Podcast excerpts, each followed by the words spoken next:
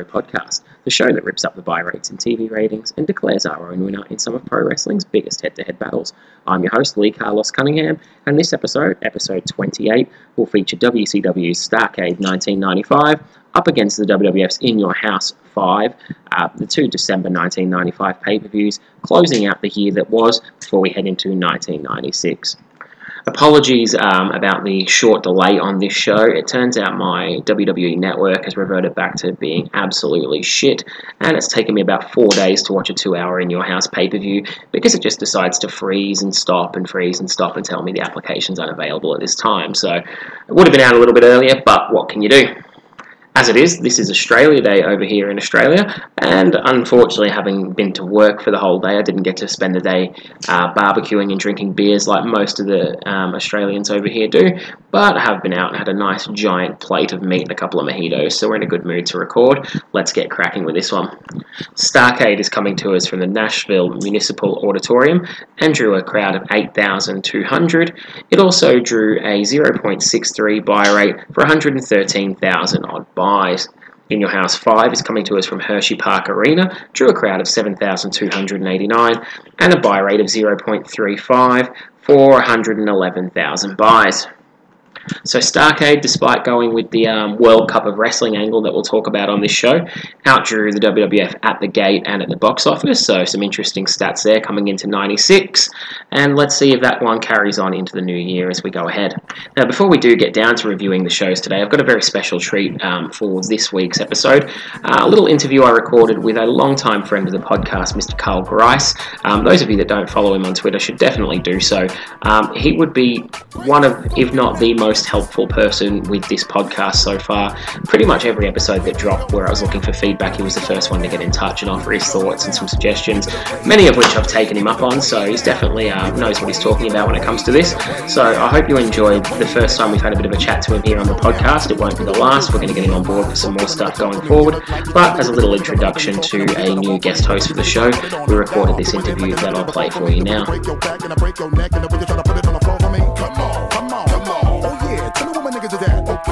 Y'all niggas one time when I lock it down and I hit you with that. That bomb shit. Y'all niggas know all day we be making it drop. Y'all niggas know every time we come through this motherfucker we be always taking a rock. So let me blow this bitch. Y'all niggas know when we come we be making it flop. The way we be making it hot to make a nigga wanna stop. Get money, get cash, that check for me. All my niggas just bust your check for me. Everybody from every club, bang your head till you break your motherfucking neck for me. Just let me give you real street shit to ride in your shit with. We try to see we want this heat keep bouncing up and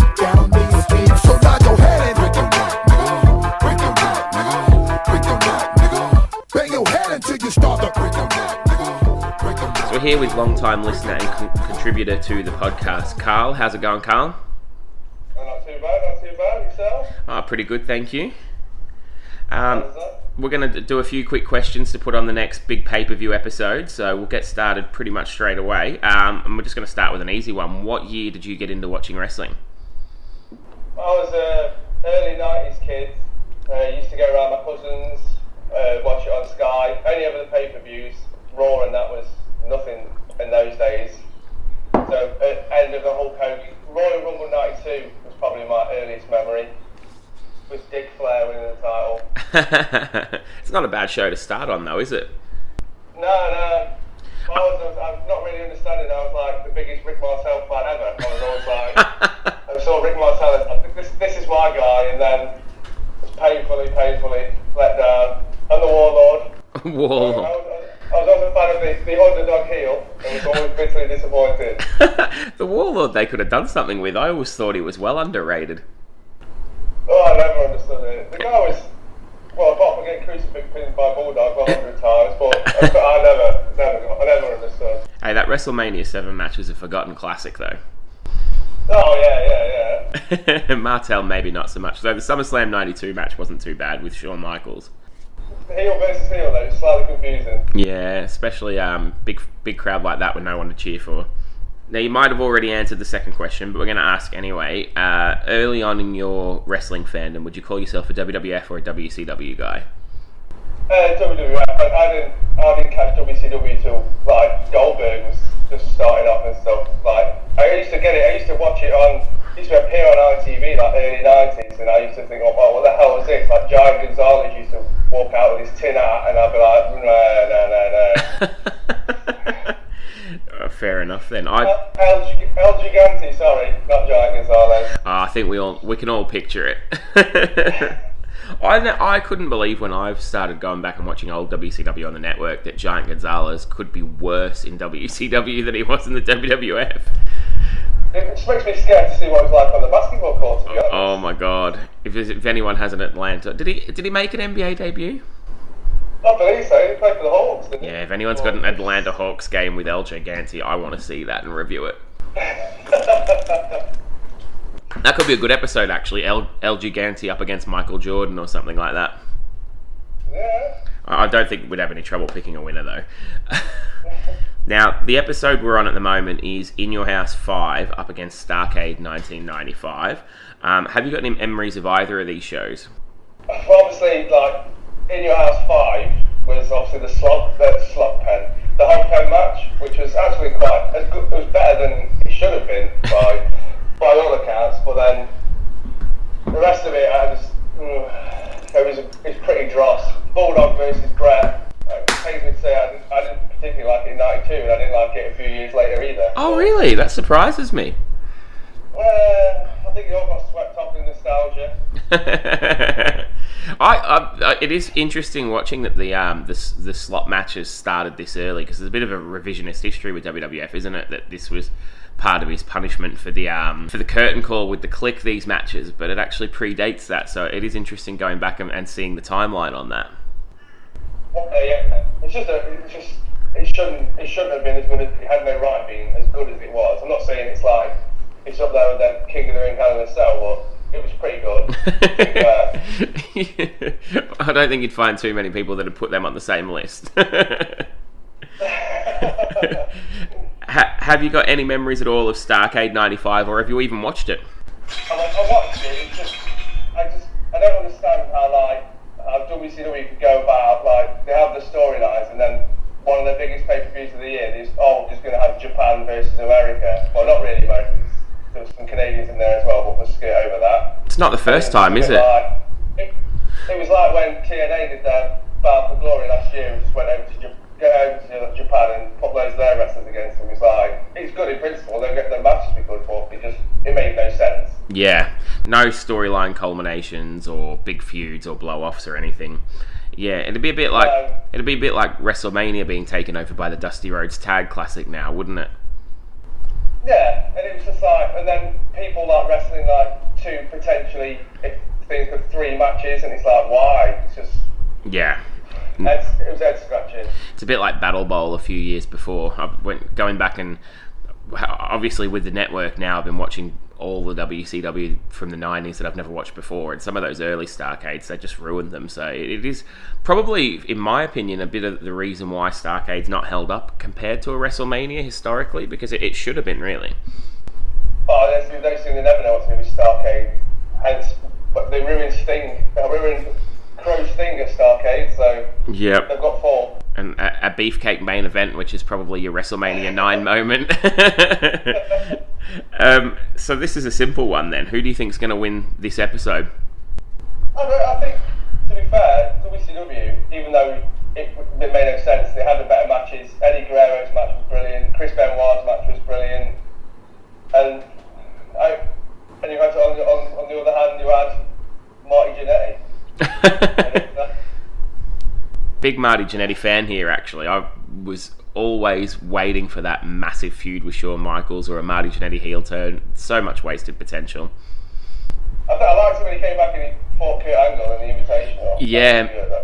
I, again, me hoping for another run and he blew it again. Yeah, yeah. If you don't learn in fi- in 15 years, I suppose you should should run out of chances. Yeah, yeah, yeah. Um, And that was uh, apparently on him and him and Razor went over. Carl! When Sid and Kid were the more of a tag team, but Sid Yeah. and Kid. Yeah, I, I I thought that Marty one two three kid um, feud had some real sort of potential as well. It's just story of Marty Jannetty's career, isn't it? He comes back with a hot angle and lasts three weeks. Now we're going into well, this will be the last pay per view episode for 1995, or chronologically the last one anyway, and we're heading into 90, 1996. Is there any period in particular that you're looking forward to as arriving at? I think now, now we're getting towards like this slowly creeping towards the end of like this what you consider like the new gen. It's it's things things that people are going to start appearing and things are going to start happening and slowly, slowly, slowly and then good times happen. Do you know what I mean? And Yeah. everyone get everyone very soon from both companies getting a massive kick up the uh, proverbial jacksie. yeah, I'm looking forward to 96, 97 Raw personally. I th- That's some gold that I've not seen yet. It's just we've got to sit through an absolutely terrible Royal Rumble at some point very soon now. yeah, not too far away. Um, there'll be a few more bad pay per views coming up in the near future, as well as a few bad films as well. So I'm bracing myself. Are. They um, the uh, did Stone Cold make it when he was the ringmaster? You got to put it with the ringmaster for a little bit as well. yeah, I'm looking forward to the debut of Stone Cold and Mick Foley, as well as the um, early origins of the NWO. So there's a bit of good stuff coming up in there as well. Oh yeah. And since you're going to be appearing on the pay per view episode here with me, um, have you got a favourite song that we can close out the show with? Many. Um, like, I was walking around today, and uh, when uh, Still Dre came on, I must admit, I got I got a bit of a chub on. yeah, that'll do it to me. That's my my favourite album of all time. Oh yeah, one hundred percent that, and um, extinction level event, Busta Rhymes. I think that's a bit of a, uh, a hidden gem. Okay, let's get that on the show then. Easy So, done. uh, give, give, us, give us some more by Busta Rhymes. I'm taking a note and I'm getting it on there. So that's about it for the questions for me. Anything you want to say to everyone before we close out? Uh, no, just I'm I'm Luvgunn13 on Twitter, L U V G U double N. Go and follow him. I don't um, I don't post much, but I'm always up for a wrestling chat, and I'm slowly creeping my way into all these uh, podcast communities by tweeting in and bits and bobs. The New Blood podcast, New Blood Rising. Favourite of mine. And not to mention introducing me to the Magic Sponge, which is a, a stroke of genius. If you're not listening to that and you're a football fan, go and listen to it right now. I'm an yeah, I'm a huge podcast enthusiast. With being a postman, I'm a, I must go through three a day, and, then but then always gets to the bit where I'm stuck. I ain't got one to listen to. So if anyone wants to uh, tweet me and suggest some more, then it'd be greatly appreciated. I can I can tweet you my list soon, and hopefully there'll be a few on there that you haven't listened to. Um, I get through a, a fair bit of podcasts myself, actually, but mine's um, either driving, which I do a fair bit of, or accompanying me playing FIFA on the PlayStation because there's only so much of that commentary I can take. So I've got I've got a few up my sleeve. I'll tweet you my list, and if anyone else wants to, please go and follow Carl on Twitter, and um, I will tag you when this episode comes out. Probably a couple of weeks away from when we're recording. Not that anyone listening will have any idea about that. And um, we'll get you some new shows to listen to, including this one. Excellent. Perfect. Well, thank you very much, Carl, and um, we'll chat to you again soon. As countries across the world compete for global dominance, World Championship Wrestling has accepted a challenge from New Japan Pro Wrestling in a best of seven battle for the World Cup of Professional Wrestling. Canadian crippler Chris Benoit meets High-Flying Jushin Thunder Liger. Guerrero against Otani. World TV champ Johnny. Bad against Masa Saito, the Torture Master. We'll see Kanemoto against Wright. The total package Lex Luger faces Masa Chono. World champ Savage against Tenzan. And Sting faces U.S. champ Suzuki. In an epic contest of global promotions at Starrcade 1995. He's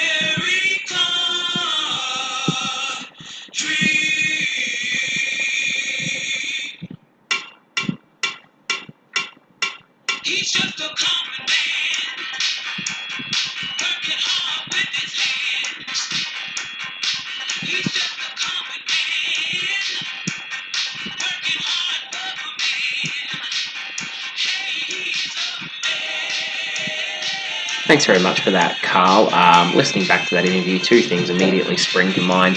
One, we've still not quite got the um, Skype recording 100% down pat, particularly with, with the sound levels. And two, when he was talking about um, his love of Busta Rhymes there, I completely forgot to mention the, the time I attempted to fight him here in Brisbane, which is a true story I'll get into in a little bit more detail at a later date. Um, with that being said, the little audio you heard there is the arrival of Dusty Rhodes on the commentary team. He obviously didn't come out to that music, but I thought it was only apropos. Uh, he's joining Tony Schiavone and Bobby the Brain Heenan, and yes, we are here at Starrcade 1995 for the best of seven New Japan versus WCW World Cup of Wrestling, an epic contest of global proportions. Um, we get a little bit of a rundown from the commentary team before we start. Dusty Rhodes is in rare form here, talking about a clubber and a honey kicking. Uh, at first, I thought he just shared the same taste in beer as I do, but then I realised he actually said hiney kicking, so he's talking about somebody going to get their booty kicked at her. Impersonations are horrible. You just have to put up with them if you listen to this. But we don't have to worry about that for too long because we get underway really early with a hot contest to start. Chris Benoit up against Jushin Thunder Liger. Get the fuck in. If I'm going to watch some old pay per views for this podcast, that's how I want them to start from now on. And the match gets started hot and heavy too. Benoit is just vicious in this period. Um, we really never really lost that, but everything he does, every little sequence encounter is vicious.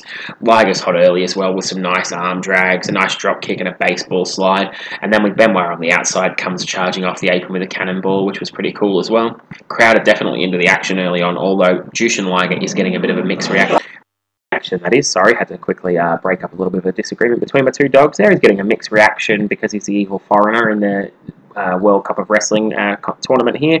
Of course, Benoit's Canadian, but they're not letting that get in the way of a good story, so we'll let that one slide by, I guess. Uh, we get a kip up off, uh, kip up into a Rana by Jushin Liger, which is really cool. Before Benoit fires back with a really nasty tilt-a-whirl backbreaker. Before Liger blocks a power bomb with an arm drag, which is another really cool sequence here. Hits an overhead belly to belly and a nice drop kick. And then with Benoit on the outside, goes to dive. As Benoit moves, he just handstand fakes out of it. So a really cool opening sequence here. Dusty, of course, describes that incredible action as he was teetering on Tata there. No problem. We get back in the ring. Benoit with a nice snap suplex, then a back suplex and a really big clothesline. And Dusty's really getting on my tits here early doors. I can't lie to you. He's bugging the shit out of me. Benoit interestingly locks on a lion tamer, lion tamer even, before Bobby Heenan asking Tony Schiavone to translate for Dusty Rhodes. So he's in the same camp as me here. Benoit hits two nice German suplexes before Liger fires back, hitting a surfboard into a dragon sleeper, then going to a camel clutch, before Benoit powers out and hits him with an electric chair drop. Liger reverses a tombstone pile driver into a pancake slam. Chris Benoit hits a superplex but misses his diving headbutt, and Liger hits a really nice rolling heel kick to Benoit in the corner, followed by a sit out powerbomb for a two count a brainbuster for a two count, before Benoit fires back with a vicious looking German suplex for a two count of his own, and a huge powerbomb of his own. Hits a flying headbutt, but Kevin Sullivan and Jimmy Hart run out, interrupting the finish, causing the distraction on Benoit, who really had Liger pinned, went to pin him, and then decided, no, no, no, I will get distracted by this and walk back. Bit of an awkward finish. Uh, Liger then jumps up and goes to hit a Hurricanrana in a roll up, uh, into a roll up, sorry. That would have been the finish, but he doesn't get high enough, and in the end, he just sort of ends up around Benoit's torso, and Benoit has to flip anyway because it's the finish and get pinned for the one, two, three. A really good match with a really poor ending, which is a shame because it was really, really good action there. We then go backstage to Gene Okerlund, who's interviewing Eddie Guerrero. Uh, this will be a theme of the night, going from match to upcoming WCW wrestler in the backstage interviews with Gene. It's a really bland babyface promo here. He has zero Latino heat. He's just very, very generic. I know Eddie gets a lot better in the character stakes, but it's still pretty cringeworthy early doors. And then we go to our next match, which is Koji Kanemoto up against Alex Wright.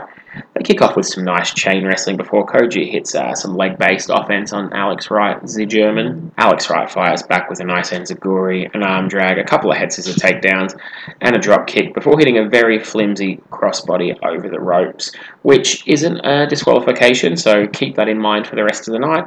He hits a baseball slide and a running plancha before sending him back in the ring and taking him to Chinlock City. Kanemoto comes back with some really nice kicks and a nice looking plancha. Uh, they go to some outside brawling before Kanemoto hits a nice dragon suplex, a moonsault, but doesn't want the pin, allowing Alex Wright to come back and hit his German suplex for a two count, a leg lariat, and then he comes comes at him with some pretty weak offense offensive elbows and shoulders, but not he doesn't put enough oomph in it for my liking, so not the strongest when he goes to the strikes. He hits a nice over the rope splash for a two count before hitting a pretty poor missile drop kick. Um, and then he's met with a drop kick of his own by Kanemoto. Uh, they both sell at this point and have a bit of a rest. Alex Wright gets back on the offense and hits a superplex for a two count. Kanemoto hits Snake Eyes in the corner, and then the jackknife cover for the 1 2 3, putting New Japan up 2 0 in the tournament. An okay match. There was some botches throughout, but it was good wrestling and good action. Um, not too bad at all, really. Gene is then interviewing Sonny Onoo backstage, where he says that he will buy WCW and the state of Iowa. Um, okay, no problem at all. If you were going to buy an American state, I probably wouldn't start with Iowa, but that's just me. He says that New Japan will win 5 0, which is interesting because it's a best of seven tournament. And um, he has been involved in every match so far. I know it's only the two, so it's going to be interesting to see if he comes out with every New Japan guy.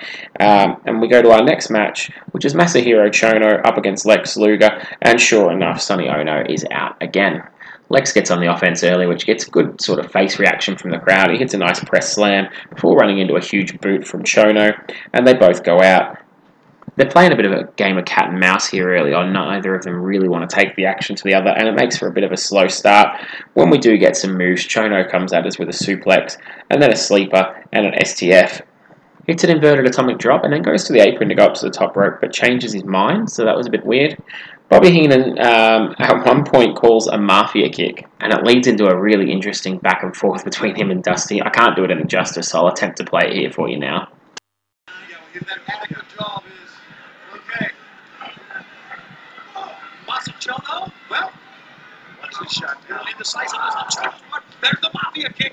There it is. And where do you get on him? The German suplex, the mafia kick. I, I do my this my job. He kicked him with the bottom of a 12 and a half boot right in the middle of the mush. That do with the mafia. Hell, what you talk about? Man. Gee, Cody, he man in the head. There you go. Yeah, he, he, he just caught him with a Sicilian elbow. Right on the Yugoslavian neckbreaker. He kicked the man in the head, Shamani. He kicked his Bosnian butt. I like that. Okay. Here we go. Oh, my goodness. It's the Twitcher Yes. And the fans are standing. Yes. He's got him in it. He's actually down. It's over. Lex Luger gets one back for WCW, bringing the World Cup of Wrestling score to be 2 to 1. New Japan over WCW now at this point. Before we go backstage to Gene Okerlund with Sting, he says that he's friends with Lex Luger. He's working things out with the Macho Man Randy Savage, and he's got to do what he's got to do. So a bit of a bland, generic promo here by Sting. Uh, but this was his babyface character at the time. He really couldn't stray too far from that. Next up, we go to Johnny B. Bad up against Saito. Uh, we get a little bit of a promo exchange between the former Diamond Doll, Kimberly, and Sonny Onoo, where she basically tells him, if wrestling is for men, why are you here? And that gets a big pop out of the crowd. Bad and Saito open up with a brutal chop fest to get started. It really stung my chest just watching it. Saito fires back with a clothesline and a Russian leg sweep before Johnny B. Bad hits a knee lift and a top rope axe handle and the utterly stupid top rope sunset flip for a two count. Bad hits a suplex. Saito kicks out before a one count can be registered. Then Sonny Onoo gets on the apron, and Saito tosses Johnny B. Bad over the top rope and is disqualified. What the actual fuck? Uh, we've had two throws over the top rope already in the pay per view that have led to nothing, and now in this match, we've decided randomly we're going to use it for a disqualification finish. WCW, sort this out. It is utter nonsense. Um, a shit match, a shit finish, and we go 3 1 New Japan. I've got nothing more to say about this, so let's move on. Gene's with Jimmy Hart and Lex Luger backstage, and Lex Luger cuts a surprisingly good promo on the importance of the WCW title and the credibility of all the top contenders going after it. Um, pretty impressed with Lex there, if I'm being honest. We then go to our next match, which is Shinjiro Otani up against Eddie Guerrero, and we get a big Eddie chant to start off, so it's cool listening to how over Eddie was getting even early doors in WCW. Dusty's talking complete nonsense on commentary, though, so my ears are hearing some good in one side and some not so good in the other. Otani starts us off with some eye eye rakes, a really sort of long eye rake where he drags him across the ring with his fingers in his eyes before Guerrero fires back with an Enziguri. And a cool foot on the face eye rake is a little bit of payback there. You know the old Eddie Guerrero in SmackDown move where he'd put his foot on your forehead and then spin. Um, we get some exchange of submission holds, which is pretty good, and we get a cool um, Otani monkey flip as well. And Guerrero comes out with a really nice looking Hurricane Rana, a drop kick, a slam. He's um, sent on over the ropes that he's been doing a lot early in his WCW um, career before putting on a Boston Crab, and then a really huge fold up power bomb for a two count. We get a brainbuster for a two count, but Otani fires back, springboarding off the ropes with a missile dropkick and a huge springboard axe handle from the uh, ring to the floor. Bobby Heenan says, Dusty, if you were Eddie Guerrero, what would you be thinking? And Dusty fires back immediately with, I'd be thinking I've lost a lot of weight, brother, which was pretty cool. Um, Dusty Rhodes here, though, he goes on this little bit of a weird tangent, a weird rant, and it just reminds me of Cedric the Entertainer in the, Entertainer in the barbershop movies. January 1st, the start of the year, the Olympic City, the year of the Olympics, first extravaganza will be WCW. Live. Yeah, he's got this guy out. Otani is out. Really, I mean, just out of his feet. And, and Guerrero now goes about uh, the people at home that have been watching and hear me say about putting somebody away. Now goes to the task of putting him away because when he tried to go on his head, it rang his belly. Rings his belly. It fell in his head. It fell. Fuck hell, got no, no, this ain't no hateration or no holleration in this dancery, okay? what I'm saying is, is that black people need to stop lying. Say something. There is there's three things that black people need to tell the truth about. What? One, one, Rodney King should have got an ass beat for driving drunk and being grown in a Hyundai. Uh, two, OJ did it. OJ did it. And three, Rosa Parks ain't do nothing but sit her black ass down. That's, That's right, I said it. I said it. Hey, I'ma back you up on that, cause see, look. Imagining Dusty Rhodes as Cedric the Entertainer, entertainer in Barbershop really helped me get through some of the struggles of his voice for the rest of this uh, night. Otani fires back with a really big German suplex for a two count before springboarding a third time for a spin kick, and maybe he's just overdone it there with three. Guerrero comes back with a top rope Rana for a big pop and a two count. We get another Eddie chant, which is pretty cool. A sit out Razor's Edge by Eddie for a two count, which was just amazing. And then he springboard and spins into a crossbody on the floor, which is pretty cool. Uh, just work rate all around here was exceptional. Otani hits a nice vertical suplex before springboarding uh, to a drop kick to the back of the head, which was a nasty, nasty looking move. It looked like he caught Guerrero square in the back of the head. Um, Guerrero comes back with a Rana, and they have several pin reversals before Otani gets the upper hand, holding Guerrero down for the one, two, three, and we get a weird mishmash of different replays from the match. Um, some really good offense here. Maybe overdid it on the springboards, and that finish looks sickening but really bloody awesome. Both guys came out of this looking strong. New Japan, however, go up three to two and are still leading the World Cup of Wrestling tournament that we've got going. And then we go backstage with Mean Gene and the Macho Man Randy Savage. Um, we can't hear a lot of the Macho Man's promo. Um, the only real thing I hear is his old is his Toy Story reference where he just says three or four times to infinity and beyond. Oh yeah! But this is probably the worst Macho Man Randy Savage promo I can remember hearing. There was nothing good at all in this one. We then go to Macho Man up against Tenzan. Uh, this one's a little bit of a slugfest early, uh, not much going on. Tenzan's no selling a lot of the Macho Man's offense, uh, chops, elbows, a Macho Man eye rake before he hits him with a spinning heel kick and they brawl to the outside. Uh, he hits a modified Samoan drop, and we get a Pedro Morales sighting. So, throw back to the episode with Richie not too long ago, where I said that WCW snapped him up before his Hall of Fame speech. Here he is. Um, we get a flying headbutt by Tenzan for a two count, misses a moonsault. Macho Man clotheslines in the back of the head.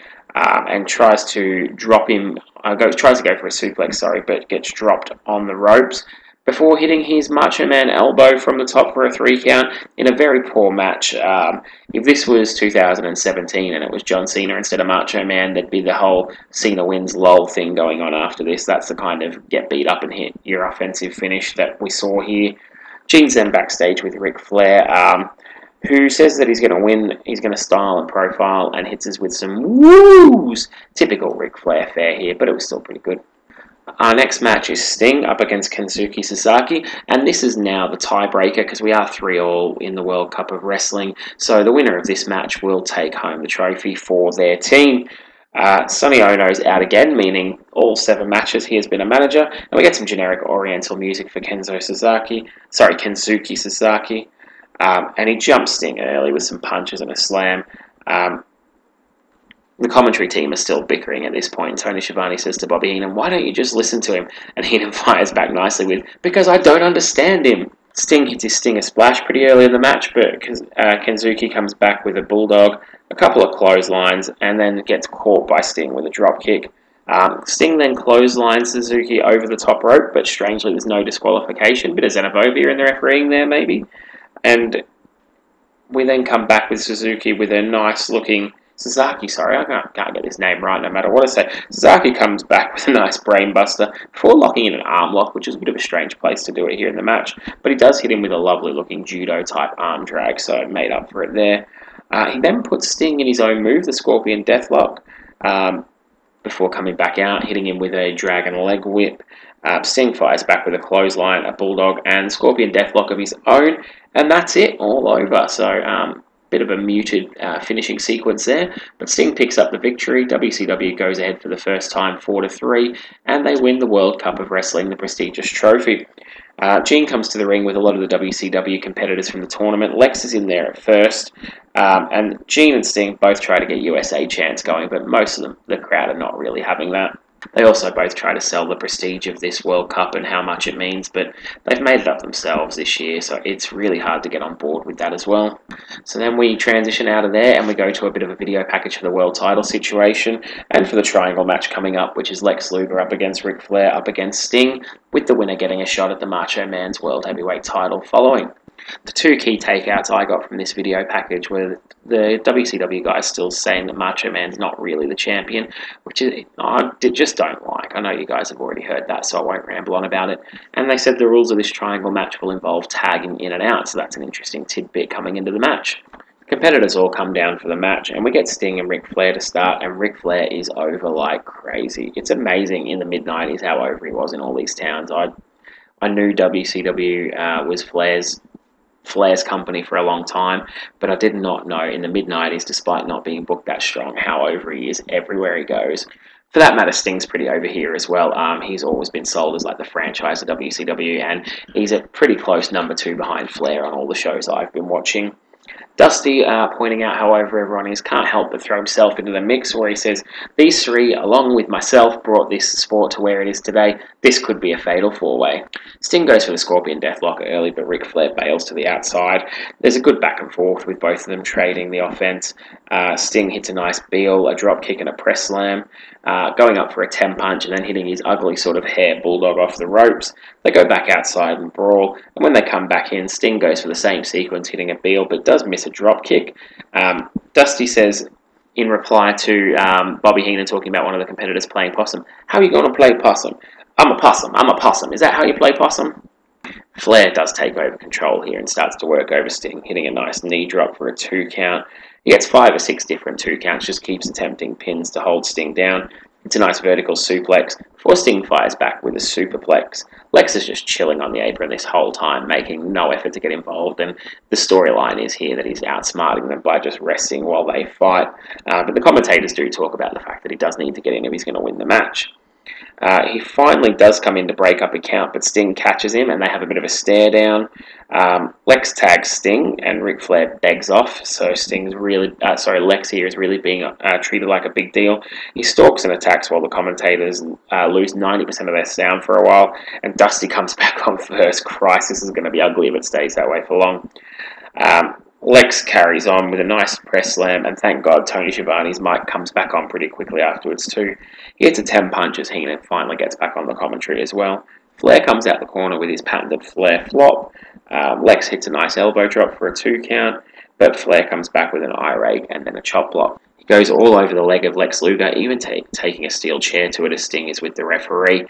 Um, he hits a low blow as well while the referee's distracted puts on the figure four, which Lex sells for a while before powering up and reversing the hold. Lex gets up and hits a lovely vertical suplex for a two count, and Ric Flair decides to tag out before he loses the match.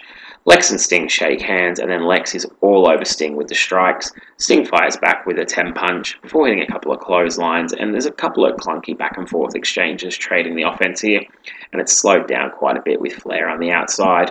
Right as Dusty tells us, this match is really picking up now, so it's a little bit weird. Sting hits a top uh, rope crossbody for a two count, a nice body slam before Lex gets his knees up on a splash, and the crowd have died a death with Flair out of this. Sting hits a big boot, but it's not very smooth, and Lex hits a low blow right in front of the referee, who just has to admonish him because he can't DQ him or anything here. Inverted atomic drop, and then Sting hits a small package. Um, I would make a joke about the low blow a moment ago, but I'm going to leave that one alone for a two count. Sunset flip for a two count, a suplex, and a bulldog before hitting Lex with a Stinger splash. Lex comes back and hits a rack, but in picking Sting up, the referee gets knocked down. Flair gets in and chop blocks the leg of Lex out from under him while he's holding up Sting. Tosses both out of the ring and wakes the ref up, who immediately gets up and at the speed of light counts them both out. So Ric Flair's the winner by a double count out to his two competitors. Interesting storyline development as they are both counted out, though. Sting gets up around about eight or nine, and as he goes to get in the ring, Lex just grabs his leg and holds him out with him. So, bit of a shit finish, but the crowd liked it. They actually popped for this announcement, so that was cool. Jimmy Hart comes out strangely and goes to start chatting to Ric Flair and just sort of stays out with him. Sting's pissed off with Lex Luger as he gets up and walks to the back, but now it's time for the Macho Man to come out and defend his title up against Ric Flair to buy Ric Flair some time here since he has just had a um, triple threat match where he did most of the work. We get Michael Buffer out to do the ring announcements, ring announcements or entrances. You can't got to pick one or the other. He does a pretty good job actually. Really for Ric Flair, sells him big time. When the match does get underway, Macho Man hits a nice backslide for a two count, um, and they throw some back and forth punches and trade strikes with each other. And very early on, Mr. Wonderful Paul Orndorff comes and stands in the aisle to have a bit of a watch before head of security Doug Dillinger chases him back to the back. Ric Flair hits an inverted atomic drop on the Macho Man before having an Irish whip reverse and doing his patented Flair flip out of the ring. And Macho Man comes flying um, off the apron, but uh, Flair avoids and he goes into the rail and then he's thrown into the post as well. Um, they have a bit of a brawl on the outside, and it gives me a good look at the crowd and some really interesting 90s fashion going on here again. Some absolute goof has got a Hulk Hogan yellow and red tank top on with what looks like Apollo Creed shorts from the Rocky movies, and he's going nuts at ringside here, so no problem there. Jimmy Hart sneaks over and kicks the Macho Man while the referee is not looking, and then Ric Flair works over his injured arm. Uh, Tony Schiavone says Ric Flair has snapped when he's lost the title. Um, Dusty says Hulk Hogan did too. Everybody here is snapped. That's two guys. It's not everybody, but okay, Dust. Uh, Macho Man nails Ric Flair with Jimmy Hart's megaphone, and Flair juices like crazy, so a lot of blood here. Macho Man hits a top rope elbow, but Brian Pillman and Chris Benoit come out, and that distracts Macho from going for the cover. Macho throws Pillman into Chris Benoit, and then Arn Anderson comes out, nails Macho Man with what looks like a foreign object, object and Ric Flair gets the pin for the 1, 2, and the 3. Um, whatever it was, it just looked like a rolled up bunch of tape, but they sold it like it was brass knucks, so who knows. Flair's bleeding scarily bad here as he gets the win, so there's not a huge celebration, and they tell us that he's too injured to have his post match promo with Mean Gene. And we get a little bit of a funny interaction between the commentary team to end the pay per view. Bobby Heenan dropping his notes and then losing his headset and knocking his chair over as the other two laugh at him. It's a bit of a light-hearted way to end it after seeing Flair lose half the blood in his body. And a new heavyweight champion is going to make the storylines coming into 1996 interesting again. That signs us out for WCW Starrcade, the last pay per view of 95. We run the credits, and it's time to head over and see what WWF has in store.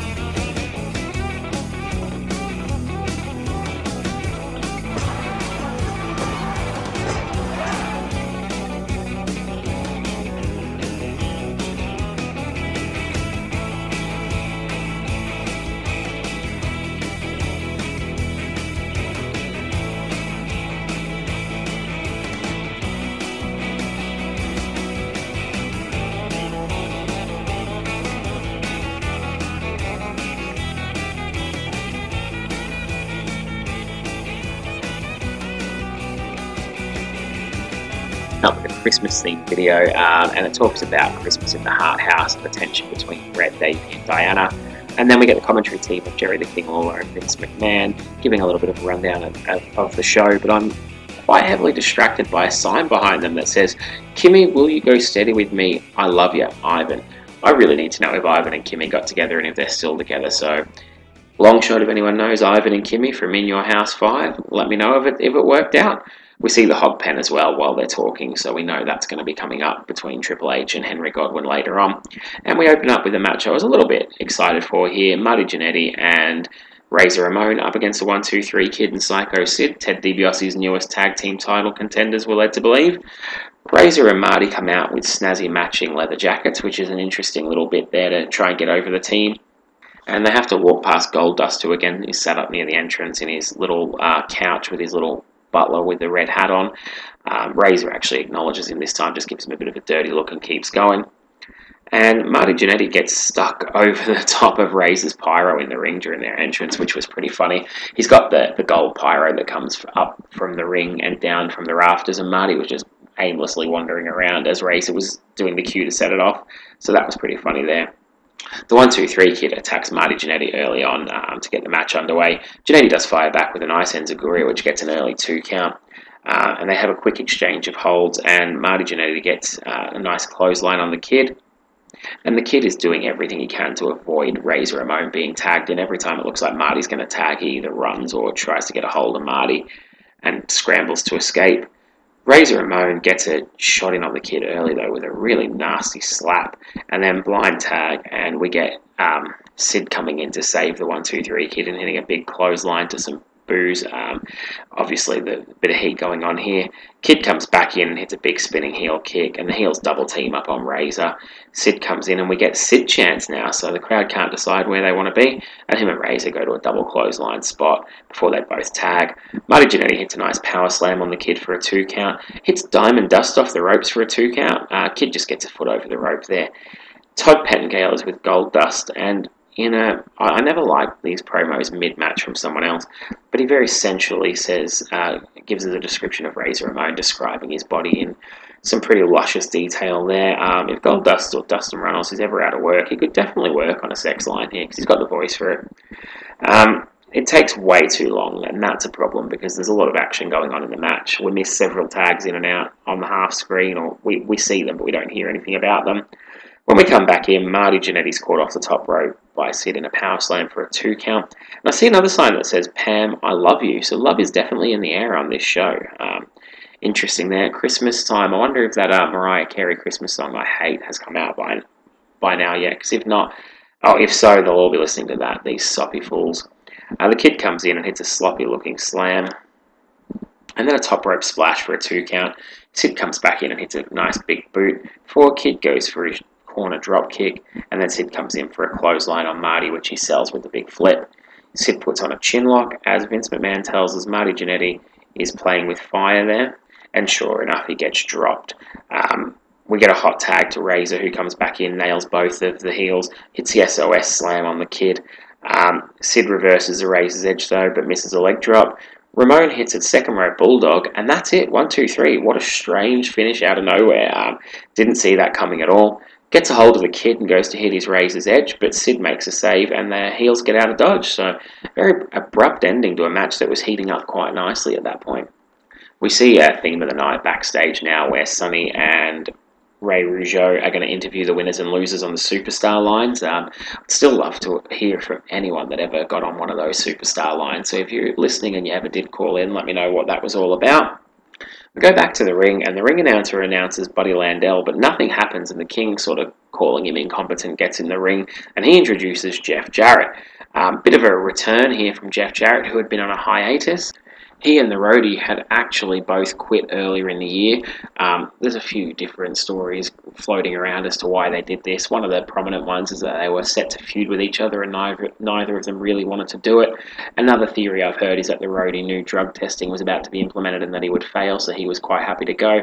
I've also heard that he left because Jarrett wanted to leave and he was going with him out of loyalty, so maybe it's a mix of some of those reasons, but here we have Jeff Jarrett coming back to the WWF. Um, The King hypes him up big time and gives him a gold CD to celebrate 500,000 copies of his Ain't I Great album sold. It's a really awful, cringeworthy mid 90s segment here. Jeff Jarrett declares himself to be entered into the Royal Rumble. Uh, if you listen to the last episode, the Raw and Nitro one I did, you know where that heads. And Jeff Jarrett goes to take a seat at the commentary table with the King and Vince. We then go to our next match, and this was really a production fault here because the ring announcer had already announced Buddy Landel. We didn't get him. Jeff Jarrett came out. And then Dean Douglas comes out, supposedly for a matchup against Ahmed Johnson. Dean Douglas, however, comes out with his Board of Education, his little, um, little paddle. And yes, it's as lame as it sounds. Talking out of turn, that's a paddling. Looking out the window, that's a paddling. Staring at my sandals, that's a paddling. Paddling the school canoe? Oh, you better believe that's a paddling. He announces the fact that his back is only 65%, and while he'd happily wrestle, the doctor says no, so he introduces his substitute. Uh, by now, you'll know who that is Nature Boy Buddy Landel. Um, Ahmed Johnson comes out. Buddy Landel opens it up with some chops and punches, which Ahmed completely no sells. Hits a spine buster, and then the Pearl River plunge for the 1 2 3 in an absolute squash. He then gets a hold of the paddle while Dean Douglas is despondent with his head in his hands, and I'm sure you can assume, you can guess what um, Ahmed does next with the paddle. That's a paddling. Down by asking Ahmed Johnson out for another interview, and these have all gone so well so far. So Ahmed, of course, politely agrees. He's out there talking nonsense. You can never really understand what Ahmed says. Um, Lawler is basically sending all the questions over to Jeff Jarrett instead of Ahmed, which pisses him off because when he does get going, he rants like crazy. Jeff Jarrett, however, picks up his gold frame and smashes it over the back of Ahmed Johnson's head, setting up a bit of a feud here. Um, takes a couple of goes. He really leathers him with it. Then he uh, King holds up a chair for Jarrett to run him into it. He hits a sick, unprotected chair shot to Ahmed here as well um, and throws him into the ring post before Ahmed just sort of out of nowhere stops selling and chases Jeff Jarrett out, catching him a couple of times along the way, and they have some awkward skirmishes before both going through the curtain in a really strange. It could have been quite a hot angle if they just left Ahmed laying, but the ending to that it, it cheapened it a little bit for my liking. Todd's backstage uh, with Razor Ramon, who's sat at the superstar line, and it gives him a little bit of an interview about the match and the storyline he's just been in before going, Oh, yeah, this is for you, and handing him a gold letter. We see Razor open up the letter and get visibly pissed off at the contents of it, but we don't find out what's in it. Lawler does tell us, however, that the letter came from Goldust. We then go to our next contest, which is the Hog Pen match. Henry Godwinn up against Triple H Hunter Hearst Helmsley with the special referee of Hillbilly Jim. Um, so much for this being the Kliq punishment. I know I said it in the interview with Carl at the start of the show, but the popular WWF narrative is Triple H was the one punished for his part in the curtain call. And while they don't explicitly say this match was part of it, whenever they show videos and talk about this, the Hogpen match is always one of them things spliced in. This clearly happened well before the Kliq incident, so it's interesting to go back and look at it from this point of view. Before the match even gets underway, Tony Chimel, who's not yet a ring announcer, gets slopped at ringside, and Vince is sort of half chuckling, half sympathetic about it on commentary. Um, think that might have been a little bit of a rib. If you've been listening to the Bruce Pritchard show, which I have lately, um, they'll tell you everything is not a rib. Uh, cheap plug there for no particular reason, but I have been enjoying the show. Henry Godwinn gets the offense early with a nice looking backdrop on Triple H before tying him in the ropes and disgustingly putting a handful of slop in his mouth. That was pretty gross. Uh, Triple H gets out of the rope and goes on offense, hitting a nice neck breaker and a high knee. Uh, before Triple H gets run into the ring steps by Hog and they brawl up to the the pig pen area. Triple H climbs onto the pig pen and hits an elbow drop off it. Uh, we go back into the ring, and then Hog hits a nice wheelbarrow face drop on Triple H before brawling back up to the Hog pen and hitting a slop drop on the concrete. Uh, Triple H backdrops Hog in though when he goes to put him into the pen, and that makes Triple H the winner. However, Hog press slams Triple H into the um, pen afterwards, so they're both in there and both pretty dirty. Um, Another disgusting point about this as well is Triple H is falling over in this slop and he's got a big cut down his back, and that can't be good having all this mud and pig feces going into a cut on your back. You get sick pretty easily with that. This was a pretty shit match. The concept was shit, the execution was shit, the storyline was shit, and the characters involved at the time were shit. Um, it gets my Hammerlock rating for the day, and it gets a pretty lowly 4 out of 10. The action was actually not that bad. Had it just been an in ring match, it could have been passable as average, but the stipulation and everything surrounded it made it pretty shit. So, 4 out of 10 on the Hammerlock scale.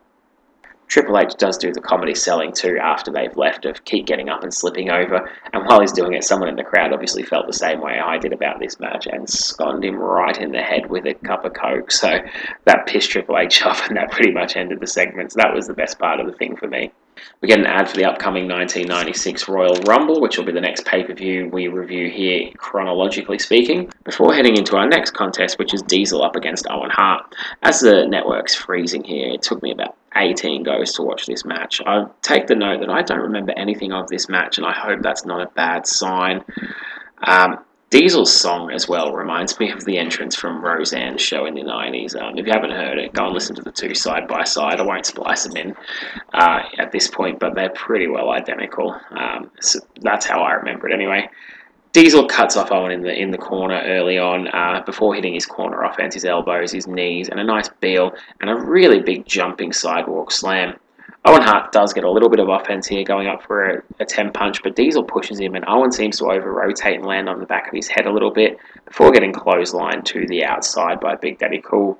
When they get back in the ring, Owen gets some offense with a spinning heel kick and a missile drop kick, and an enziguri, which is a move that's keeping Shawn Michaels out at the moment. But when he goes for the pin, he is fired out with a big kick out by uh, by Diesel. Sorry, Owen attempts a figure four leg lock, leg lock twice. Um, when I say twice, I don't mean on two separate occasions. I mean he spins around with the leg and realizes Diesel's missed his cue, so just gets out and spins around with the leg again, allowing Diesel to kick him into the ring post.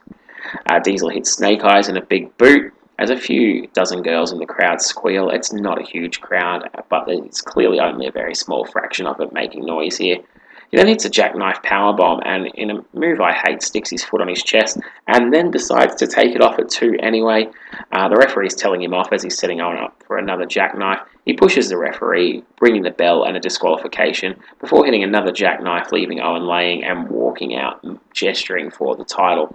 This is a really bad way to use Owen Hart. I was pretty pissed off about this, and it's no wonder I remember nothing of it. He was made to look like a complete jobber for Diesel here. We then get a weird, another weird little production fumble here as they're talking about Ted DiBiase being in the ring, but the camera is on Savio Vega and Santa in the aisle. Um, it's pretty quickly after the match with no backstage segments, so while they're doing the replays, it's obvious Ted DiBiase ran to the ring with Savio Vega hot on his heels, and that doesn't make any sense from a storyline perspective. Because um, he didn't chase him, he didn't acknowledge that Ted was in the ring. Um, Savio's ringside as well, um, with Santa handing out presents. Um, and the long and short of this is Ted DiBiase calls Savio Vega into the ring, and Santa Claus turns heel on him. So this is something I'd love to see with a um, a shopping mall Santa. Actually, just um, take the picture with a kid, and then when a parent is talking to the kid about how great it was, just turn heel on the parent and nail them. That that'd make my day. We get a hype video for Mabel and The Undertaker. Um, Mabel says he was the first man to ever pin The Undertaker 1 2 3, which is bullshit. And he's going to be the first one to win a casket match against him, which is also bullshit. Um, and we have Doc saying that we should all buy the WrestleMania arcade game from them, and they will throw in a free strategy guide if we do. That's a bargain, folks. If it's still available, take it. This does lead us to our next contest, which is Mabel up against The Undertaker in the casket match.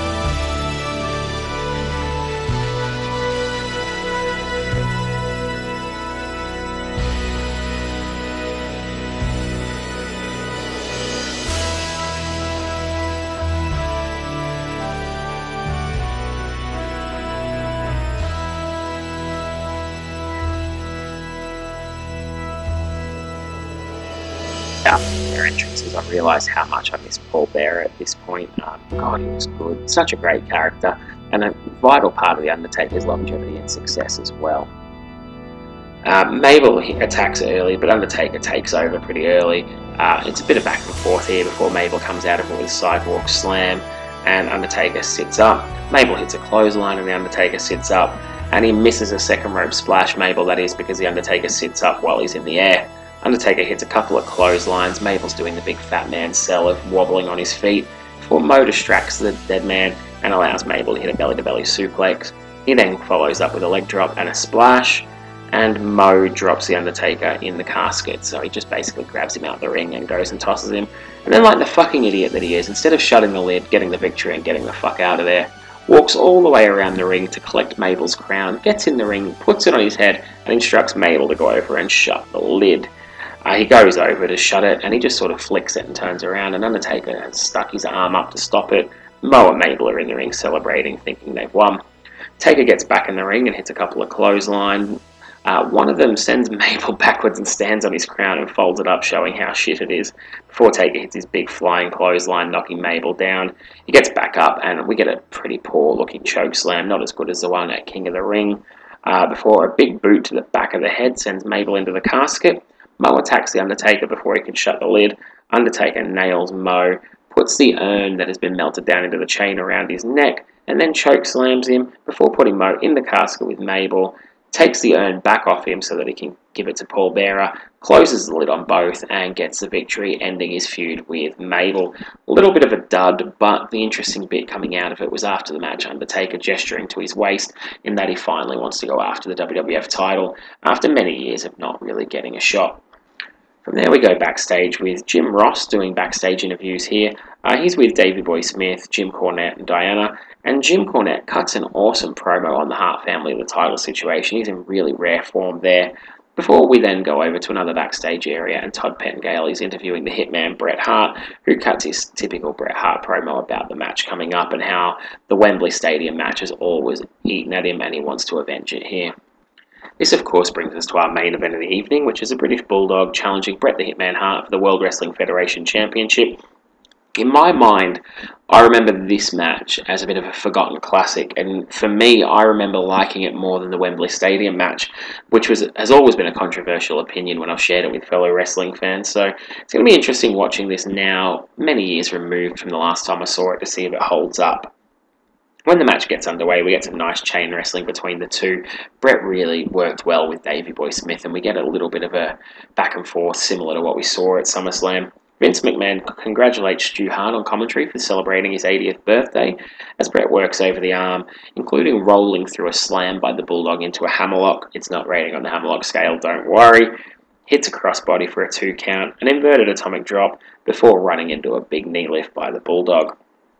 Bulldog puts him in the tree of woe and accidentally hits Earl Hebner in a cool little spot where he runs over and checks on him and assures him it was an accident. I, I like that. That was a little bit of realism in the match there. Um, we get a snapmare and a chin lock, and we go split screen so we can have a look at the reactions of Diana, just like we did at Wembley. Um, it looks like while we're there in the chin lock, there's someone lost at ringside. I don't know if they're a fan or an agent or what, but they're just walking backwards and forwards. Um, I don't know if someone had jumped over the barrier in security or a little slow in getting to them, but it, it was a little bit distracting and strange. And then we get an ECW chance. I don't know if the two were related or not, but that was a weird little part of the match here. Bulldog hits a Samoan drop and a leg drop, and then while the referee is with the Bulldog, Jim Cornette sneaks up and hits Bret Hart with the point of his racket. Bulldog puts on another chin lock um, and then gets up and sends Bret sternum first into the turnbuckle for a two count, hits a backdrop for a two count, and then puts on another chin lock. But it's not as dull as it sounds because he does really work this chin lock. Uh, Bret goes to escape and the Bulldog just drops him back to the mat in it. Bret gets up and gets back on offense, hitting the Bulldog with a Bulldog for a two count a great jumping pile driver for a two count, and then the Russian leg sweep, second rope elbow, and it goes up for a superplex, but it's blocked and the Bulldog drops Bret Hart crutch first onto the top rope. He then throws him into the steps and into the ring post on the outside, and when Bret gets up, he's bleeding pretty heavily here as well, which is a controversial uh, part of this match. Because if you've read Bret the Hitman's book, he'll tell you that the blading was banned at this time in the WWF, and that he, some wrestlers had been fined for it. Famously, Ric Flair was lambasted at WrestleMania 8 for blading, even though Bret had bladed as well and claimed it was hard way. He did the same here and claimed that he'd been busted open legitimately, though he had just bladed to give the match a bit more juice. The crowd weren't really that into it here. It's a very small crowd, one tenth of the size of the one they fought in front of at SummerSlam 92, and even the 8,000 that are in here and not really making a ton of noise, so it, it's easy to see why he thought that might help the match. Vince appears to be legitimately shocked and a bit pissed off on commentary here, instructing the production crew to take wide shots and not get close up on Bret. Um, Bulldog hits a l- nice looking pile driver, and the crowd come a little bit alive here, so it was a good move to bleed. Um, we get a delayed vertical suplex by the Bulldog, one of my favourite moves in wrestling for a two count. Um, we get a press slam for a two count, a body slam, which I hate seeing the Bulldog do, and a top rope headbutt to the back for a two count. Bulldog puts on a bow and arrow submission before Bret reverses it and goes for a sharpshooter, which is blocked, and a big shoulder block sends Bret Hart back to the outside. Vince is begging the referee to stop it. Um, Bret Hart does come back into the ring though and fire up a German suplex for a two count before they hit a double clothesline and both go down. Uh, Bret backdrops the Bulldog over the top rope, then plunges him and punches him mounted on the floor before the Bulldog hits his running power slam finish on the arena floor. He rips up the mats, but Bret Hart crotches him on the rail and then clotheslines him off to the exposed concrete. Uh, we go back in the ring and he hits a backbreaker for a two count before the Bulldog takes a sick bump off a corner flip. Running in, he just lands on his head. It was disgusting. Uh, Bret hits a superplex for a two count. And then Bret rolls through um, on a roll up attempt by the Bulldog for a two count, which gets the crowd to bite. And then he hits a La Magistral cradle for the one, two, three, in a bit of a lame ending, if I'm being honest. I know they've used the roll up finishes and false finishes, but that wasn't the best way to go. I'll be honest, the match isn't as good as I remember. I still think it's a decent main event, but I don't think it's a, a, classic now, and I don't think it's a patch on their SummerSlam match. But I do think it's well worth watching. If you want to watch a, a nice 25 minute Bret Hart main event with a bit of everything, then this will certainly be one to check out. Uh, Vince McMahon throws us pretty much immediately to the Undertaker situation after the bell. They don't really focus on how well Bret did to survive here. Um, the Bulldog just sort of gets up and no sells the contest walking off as well, which is a bit of a letdown. They didn't he didn't sell really the disappointment or the exhaustion. Uh, we go backstage to The Undertaker, who's with Todd Pettengill. It's cl- classified on the network as an in your house extra, so it's obviously a Coliseum video thing or something at the time. Todd's with The Undertaker and Paul Bearer. Before they can really cut their promo, um, Diesel walks in wanting to know why he's a number one contender, lays hands on Paul Bearer, and Taker basically stands in his way, and they face off to end the show. We get highlights of the show as well on the way out, and that'll do it for In Your House. That's us wrapped up. It's now time to go over and see whether the two hour In Your House can compete with WCW's uh, big granddaddy of them all, Starrcade, and the World Cup of Wrestling. So we're going to open up with production value tonight, and this one's going to WCW on the basis WWF had a rare off night with a lot of production gaffes and fuck ups.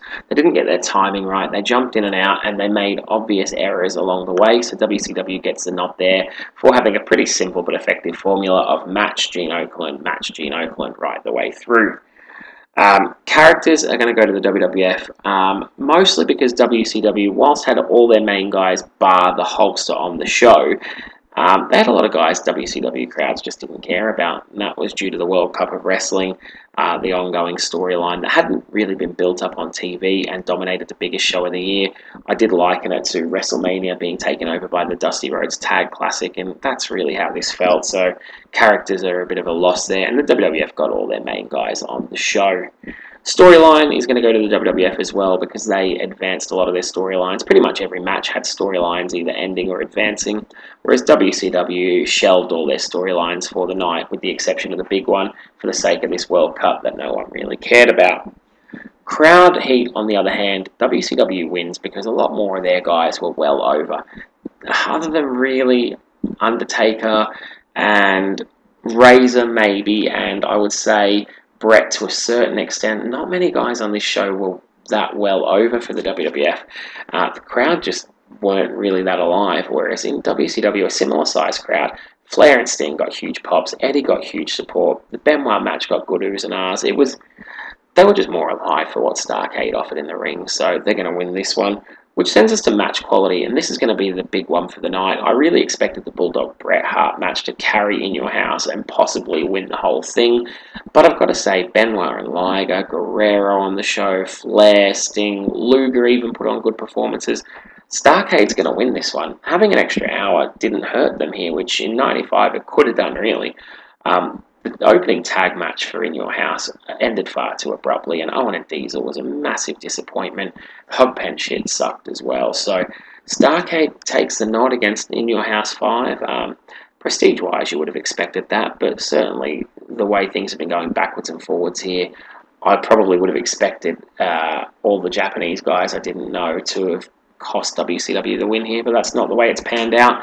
The World Wrestling Federation go down to end 1995. Uh, could have been a lot worse, though, if you read your history.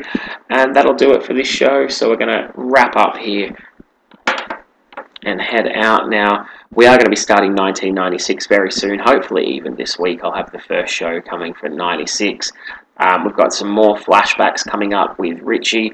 Hopefully, we're going to get Carl on for the next pay per view episode um, if we can work out some timings and do the Rumble together. So, yeah, there's lots of good stuff to, to look forward to coming up. Uh, me and Duncan from Then Now Whatever are going to hopefully get some more WWE vs. TNA stuff hooked up in the near future as well. We are in some talks about how we're going to make that work logistically. So there's lots of fun stuff coming up, and we're going to divert for some movie episodes in the near future here as well. Got a couple of different movie episodes coming up too. Um, as always, you can catch us on Twitter. Please join up with us on Facebook as well because we want to get that page up and running a little bit more. You can send emails for the show to the Raw is Nitro pod at hotmail.com. And please do leave us a five star review on iTunes. It's been a little while since we got one of those, so it would be nice to see another one come through. Uh, if you've been enjoying the show, get in touch with me in any of those ways and have a chat with me as well. Always like to chat wrestling with some guys. Look out for me on a few other podcasts coming up when they're ready to drop. I'll, I'll share all the info with you there as well. And that'll do it for today. Thank you all for listening and speak to you again soon. Known as a shorty, I was always told if I ain't gonna be part of the greatest, I gotta be the greatest myself. Come on, come on, yeah, come on. Yeah, nigga, what? What a surprise. Give you something, make a nigga close of your eyes. All my niggas getting money capitalized. God, little small guy, we on the rise. Everything a nigga touch, platinumized. Full of your crib, you know we coming all on supplies. Got a big gun and I'ma show you the size. You fuck with any of my flip mode family ties. Me my niggas be coming through, stalking you out. Killing off any and everything you're talking about. See you in the club, now we walking you out. Should've thought twice before you went and open your mouth. Yo, anyway, we stay keeping it moving. Fucking with the wrong nigga, hope you know what you're doing. Now blame me, all the same niggas is lame. It's not a game, nigga name still split in your brain. Y'all niggas had enough? Give me some more. Y'all niggas want the wild shit? Give me some more. Yo, Spliff, where the weed at? Give me some more. I know y'all niggas need that. Give me some more. Even though we getting money, you could give me some more. With the cars and the big crib, give me some more. Everybody spread love. Give me some more. If you want it, let me hear you say it. Give me some more. Splash with a rash, give me my cash, look at my ass, running with my money, son, go out with a blast. Do what you want, the niggas cut in the corner, you fucking up the order, go ahead and meet the reporter. Yo, she telling news on how you switch to a bitch. Little fake funny style, nigga, chill with a snitch. So now I pass you straight, I don't got nothing to ask you. Make a little room for me, you know my niggas to pass through. Cartier, Sidney Poitier, hooray shit. Roll with all of my niggas from around the way shit. When I come through, y'all niggas know I do my thing, bring more shit to generate money. Cha-ching, arrest you, lyrically, flow will caress you. Bless you, then the nigga come to your rescue. Why you assuming nigga blossom and bloom? I'm coming soon, hit you with a boom, give me some room. Y'all niggas had enough? Give me some more. Y'all niggas want some wild shit? Give me some more. Hey, Spliff, where the weed at? Give me some more. I know y'all niggas need that. Give me some more. Even though we getting money, you can give me some more. Cars in the big crib, give me some more. Everybody's red love. Give me some more. If you want it, let me hear you say it. Give me some more. Yo, yo, live nigga shit, know what I mean? And represent why we getting money and reign supreme. Hope y'all niggas know we coming through full steam. Can't see me, better turn on your high beam. All my niggas while I'm ringing the siren. Flip mode, we go with niggas from my team. Never should you ever try to fuck with my cream. I OD when my shit get all in your bloodstream. Every time we be ripping and be blowing it down, blowing you all fucking with the hottest niggas around. Rockers with me and my people run through your town, holding it down, kicking the wild nigga, give me my crown. Hey, all my people need to come and surround. A nigga be hitting so much to make you fall on the ground. Sure to make you shot, that's what I be all about. Turning you out, making all of you niggas fall out. Y'all niggas had enough? Give me some more. Y'all niggas want the wild shit? Give me some more. Hey, split for the weed at? Give me some more. I know y'all niggas need that. Give me some more. Even though we getting money, you can give me some more. With the cars and the big crib, give me some more. Everybody spread love. Give me some more. If you wanna let me hear you say, give me some more.